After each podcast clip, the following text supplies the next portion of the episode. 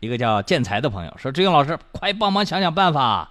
本人注册了一个建材公司，旗下有一台自卸货车，今年在江北快速路往漯河方向星火路处曝光了十一次，从未收到过短信。今天接到交警大队一查，号码错了一个字儿，我按上面的号码打过去是空号，这个责任在谁？望解答。交管局发短信是不是应该要核对一下吧？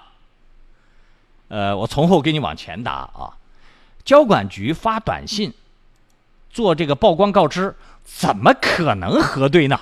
啊，这个我经常给大家讲，就是我们交通台在搞活动，超过两百人的活动，我们已经没办法通过人工来搞了，必须要上电脑设备，是通过电子解决，智能设备解决，因为两百个电话打打打电话通知会疯的，必须要采取智能网络方式解决。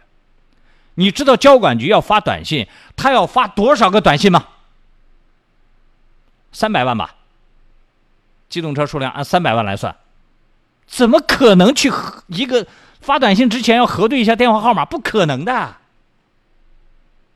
就是电脑系统里面自动生成的那个电话号码，由后续这个移动公司、网络公司他们统一对外群发短信。我告诉你。就算你的号码正确，在群发短信过程当中，也会有万分之一左右的这样的发送缺失，就是数据显示发送了，但实际你没有接到。网络方面的东西好多是讲不清楚，这个找科学家来问问一下这个移动公司的人，为什么会这个显示发送却却没发送成功？那网络数据它。在空中飘着，它又会有丢失的。我原来曾经给大家讲过，为什么学法免分的时候，在你这边填写完毕了，好，你按要消分的时候，一定要看显示的文字，消分成功，你才可以去处理那个曝光。如果没有显示消冲分成功，显示失败，那个文字上面显示你看中文能看得懂就行啊。一看没有成功，要再提交一次。为什么？这个我可以给你解释得通。因为你的操作是在外网上，你的外网呢要提取数据去到公安的内网上去提数据，它不断的切换，不断的切换。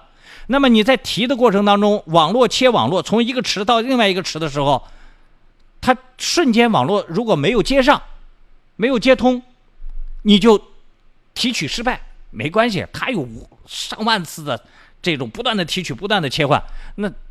提取成功概率高嘛？但是偶尔提取失败了没关系，过一会儿再去提取就是了。就跟平时我在给大家讲，志勇在线上有一个很好看的照片，大家赶紧去看，哗，网络死机，那你就提提取不到那个照片。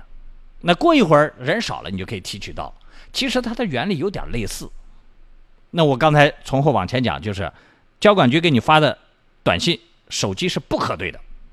就算你的手机正确，也会有收不到短信的情况。好，我这句话给你讲完了，你再说这个责任在谁？你自己能懂了吗？好，我再再讲另外一个问题：号码登记错误的责任是谁的？可能当时有人录入的时候问你号码。前段时间我们今天我们交通台的。热线电话在换电话，为什么要换电话？这个我们在问司机电话号码的时候，人的各种方言在报号码的时候，经常把号码换报了个乱七八糟，号码报错了。那没办法，这个号码换一个更大屏的来电显示的一个号码，来电显示那出错概率会很低，比别人嘴巴报的出错概率要低多了。这是什么意思呢？就是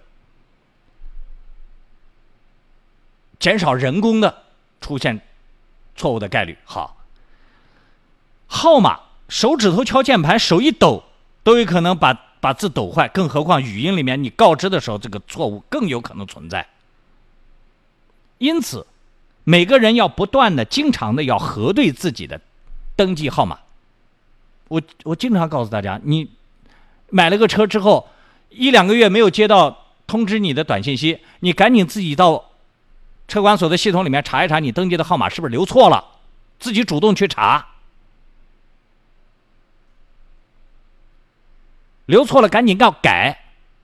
还有你的曝光十一次货车闯禁区吧应该是。那么大一个货车禁止驶入的标志你的驾驶员看不到一定要让要要要让那人通知啊。这谁给的理论啊？在路上不看禁停标志，就要靠别人去通知。你你说这个责任在谁？你还分得清楚了？责任谁是？应该是谁承担这这个这个责任？